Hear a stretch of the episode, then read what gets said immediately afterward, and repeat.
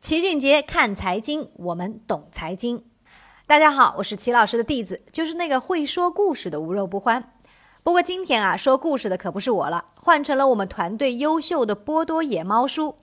猫叔今天要给大家带来的是一本投资的经典启蒙读物《小狗钱钱》。话不多说，我们开始吧。故事的开始呢，就要从一位叫做吉亚的小姑娘说起了。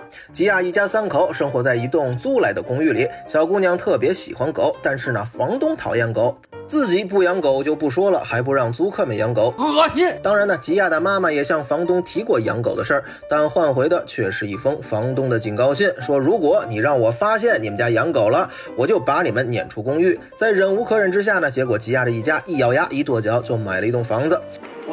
我顶你个肺啊！新房算是买了，但是房子的喜悦很快就消失了。原因很简单，昂贵的贷款让一个家庭的生活质量大幅下降。但好事是，他们终于可以养狗了。吉亚正琢磨着我怎么才能有一只狗狗的时候，啊，一只受伤的拉布拉多就躺在了他们家的门口。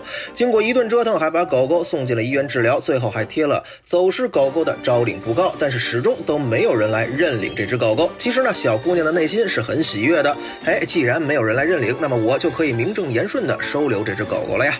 那么小狗被吉亚取了一个好听的名字，就叫做钱钱。有狗狗的愿望总算是实现了，但是随后他的爸妈哈就感觉很不好了。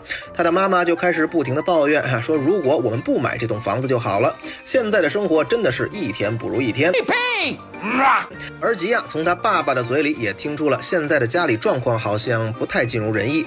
当然，爸爸也在吐槽现在的经济并不景气，是大衰退期间哈，每个人过得都不是很好。但是呢，吉亚不理解的是，为什么自己的同学莫妮卡家里人家的经济状况怎么就比之前还好了呢？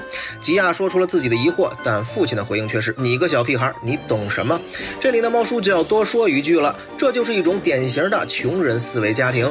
那么自己的苦难呢，都是别人的不好，别人的不是哈，国家的不对，总之呢，都是别人有问题，跟自己没有关系。但往往危机背后蕴含着巨大的机会，所以对于个人来说，危机时刻总能提供给一些努力之人弯道超车的机会。比如我们做投资的，经常呢就会感谢国家衰退的时间点，这不正是投资人逆势而动的时候吗？这个时候呢，国家为了刺激经济，利率往往是不断下降的。那么利率既是钱的成本，当钱的成本不断的在被拉低的时候，那么资产呢肯定会慢慢的变贵。这里听不懂什么是利率的小伙伴，你先只需要知道利率是钱的成本就好。其实呢，这也并不难理解，利率是使用钱的成本，那么钱便宜了，资产就会贵。如果资产还没有变贵，肯定也是在变贵的路上。所以利率的调降就是国家为经济埋下了一颗复苏的种子。在这个时候呢，你跟着国家的节奏，既然钱便宜了，那么你就慢慢和国家一起去买资产就好了。而大多数的人呢，并不会这么干。而且往往反着做了，他们总是在经济过热的时候去买资产，甚至连隔壁的王大爷都开始买股票赚钱的时候才去播种，结果呢就可想而知了。其实猫叔想表达的是，如果你连钱都不认识，钱凭什么让你赚呢？商业上也是如此，富人总是在这样的环境之下，想想我该为哪些群体提供方便呢？顺便去赚一点钱。所以呢，思维的角度是完全不一样的。富人总是在试图找出路，而穷人呢只会抱怨。这个时代不是没给你机机会吧？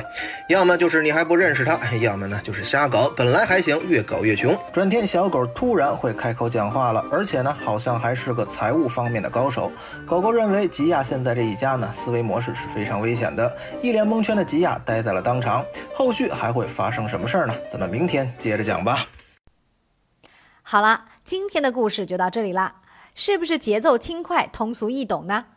如果我告诉你这个内容啊，在我们齐俊杰的小白集训营里是用漫画风视频的形式表现出来的，画风幽默，比喻也很形象，刷着视频就把知识点学会了，是不是很棒呢？